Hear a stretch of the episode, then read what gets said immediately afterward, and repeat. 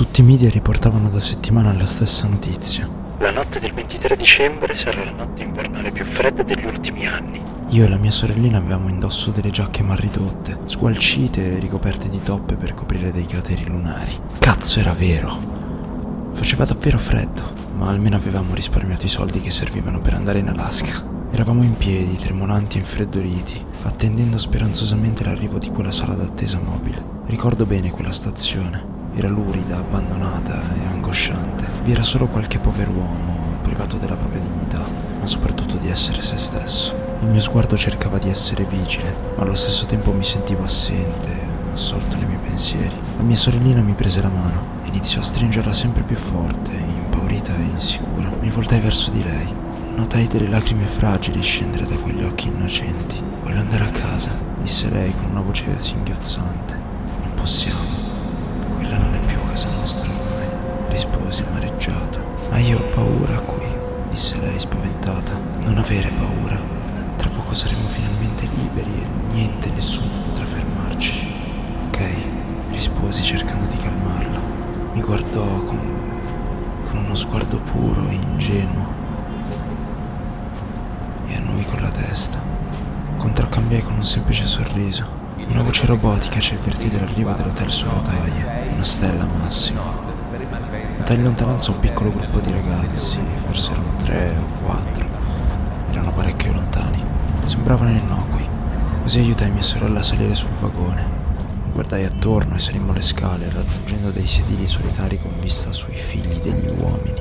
Quel vagone poteva sostituire senza troppi problemi la discarica comunale. Dopo un po' di ritardo finalmente eravamo in viaggio, lasciando alle nostre spalle le nostre vite traumatizzate e segnate da un coniglio violento e un povero micetto alcolizzato. Mi allontanai, avvisando la piccola che sarei andato velocemente in bagno e che avrebbe dovuto controllare le nostre cose, per quanto fossero poche per lo più effimere. Rispose senza interesse, facendo un piccolo cenno con il suo sguardo.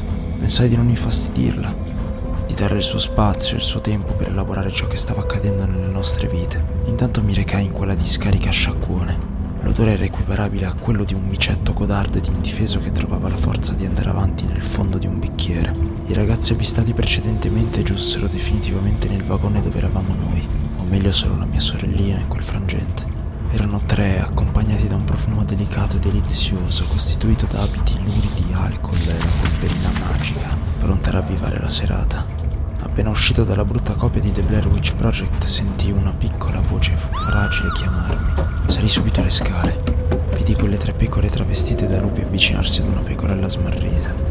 I loro sguardi erano privi della cosiddetta umanità. Non provavano nulla, solo una strana sensazione di gioia e potere singolare.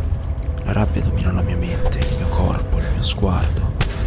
Ai miei occhi i tre divennero uno quell'uno che non mi aveva permesso di essere me stesso, l'uno che mi aveva condotto in una via di violenza e paura.